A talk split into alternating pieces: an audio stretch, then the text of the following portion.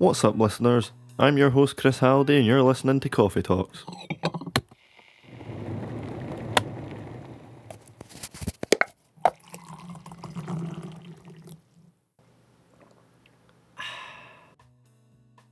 Now, art's been around for as long as man has. In fact, you could argue the universe itself is a piece of art.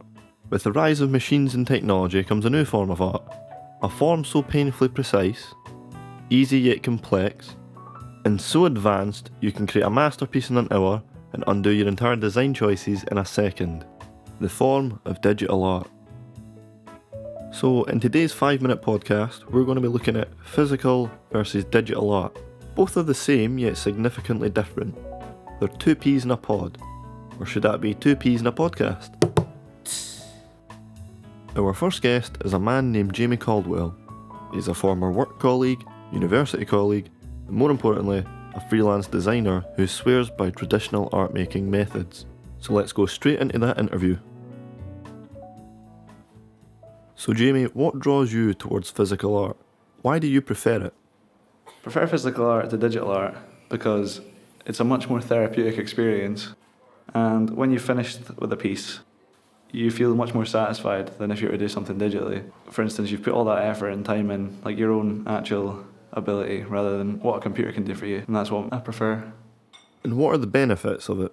Benefits of physical art is more of a viewing experience for me. For instance, if you're in an art gallery and you look at a Vincent van Gogh piece, you can see all the time and effort that's went into the piece of art. You can see all the layers of paint, and there's a lot of depth to it. Whereas if you were to look at, I don't know, a poster by Milton Glaser, you can see it, but um, you can get the message, but there's not really much depth to the piece. Is there any negatives you can think of? There is really only one con I can think about, and that is how time consuming it is to actually create a piece of physical art compared to digital art because you can mock up something on a computer and there's so many more different options of what you can actually do with a computer. Whereas with physical art, you're very limited to your own ability, and that's the only con I can think of.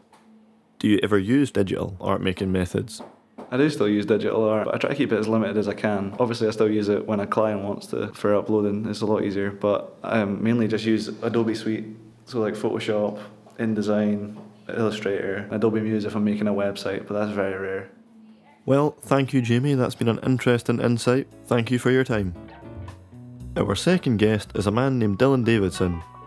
He's a scaffolder by day and a freelance designer by night. However, his work is mainly digital. So let's listen in to his interview. So, Dylan, why do you prefer digital art? Prefer it because you're able to access your work wherever you are and you're able to create different products from your work. Like you're able to print it on T-shirts, mugs, and uh, you can make posters. I also like how you're able to learn easily through online resources like YouTube tutorials and blogs. Really, you just need to know the buttons. What are the benefits? You can undo your mistakes at a click of a button. Also, you can create a vector allowing you to resize your work without having to create a whole new piece. And you can copy and paste, which would take much longer through traditional art.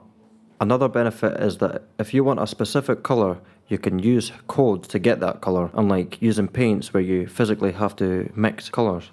So, what are the cons of digital art? Well, softwares are expensive and can take long to learn. Your work can be easily plagiarised.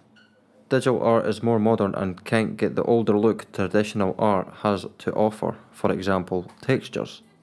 Do you still use traditional art making methods? I use physical art if I'm doing an illustration. I'll do a rough sketch on paper, then scan it onto the Illustrator, and then I'd refine it with the pen and brush tools. Well, Dylan, thank you for your time, and with that, it's back to the podcast station. Okay, we've heard from both sides, and it has been interesting. Seems there's huge advantages and disadvantages on both sides. The main point, however, is that both are not exclusive. You can't really have one without the other. Traditional art offers unique methods and artwork that simply can't be replicated digitally. Equally, digital art is near enough impossible to avoid in the digital age. And the ability to copy your work and save it is invaluable. Once again, I've been your host Chris Halliday, and you've been listening to Coffee Talks.